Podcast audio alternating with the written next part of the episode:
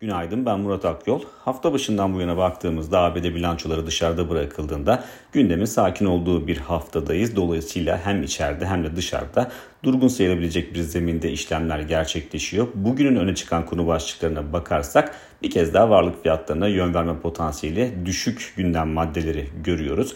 Dolayısıyla e, FOMC toplantısına 2 hafta kala FED bugün 5 kitap raporunu yayımlayacak. Bu rapor biliyorsunuz Amerika'da ekonomiyi bölgesel bazda değerlendiren bir rapor ve Merkez Bankası'nın ekonomik aktivitenin gücüne dair görüşlerini yansıtıyor. Ama para politikasına dair bir sinyal, bir mesaj vermiyor. Bu nedenle raporun etkisi genel hatlarıyla düşük kalıyor. E, makroekonomik veri tarafına baktığımızda ise önceki günlerden e, ya da önceki haftalardan farklı olarak aslında bugün İngiltere biraz daha ön planda olabilir. İngiltere'de tüfe rakamı açıklanacak. Mart ayı rakamı e, piyasa etkisi yüksek olmayan veri aslında İngiltere Merkez Bankası'nın e, bir sonraki toplantısında alacağı karar üzerinde belirleyici olma potansiyeli taşıyor. Bu açıdan e, bugünün öne çıkan konu başlıklarından birisini oluşturuyor. Mevcut durumda İngiltere'de enflasyon yıllık bazda %10.4 seviyesinde bulunuyor.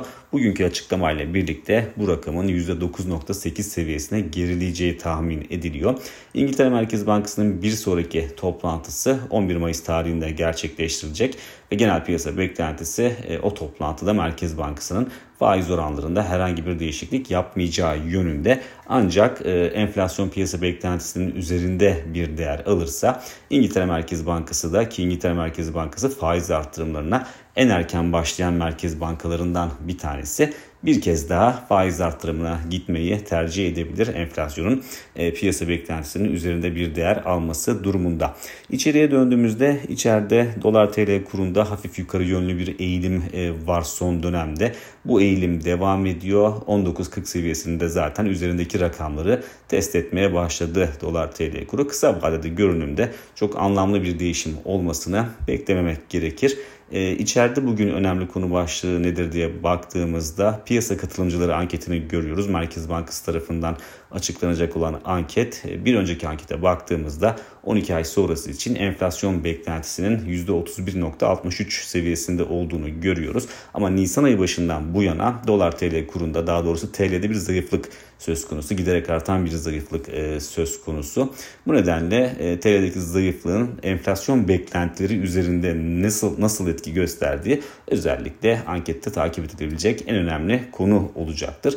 Bu açıdan e, aslında değerlendirmek gerekir. Bunun yanında tüketici güven endeksi de e, bugün açıklanacak. Orada da Haziran ayından bu yana, geçen sene Haziran ayından bu yana yukarı yönlü bir eğilim görüyorduk ama bir önceki veriye baktığımızda orada e, 82.50 seviyesinden 80.10 seviyesine doğru bir geri çekilme yaşanmıştı. Bu geri çekilmenin devam edip etmeyeceği önemli.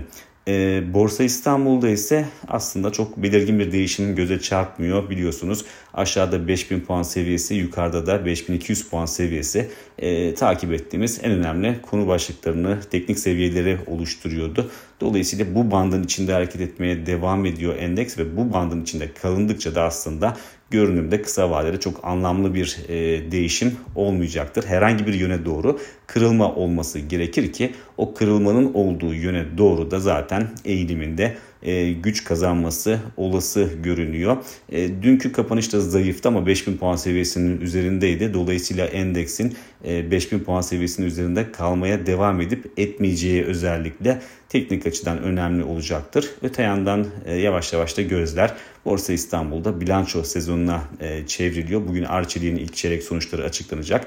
Dolayısıyla önümüzdeki e, günlerde, haftalarda e, şirket bazlı hareketliliklerin de biraz daha yüksek olması endekste beklenebilir. Bir sonraki podcast görüşmek üzere.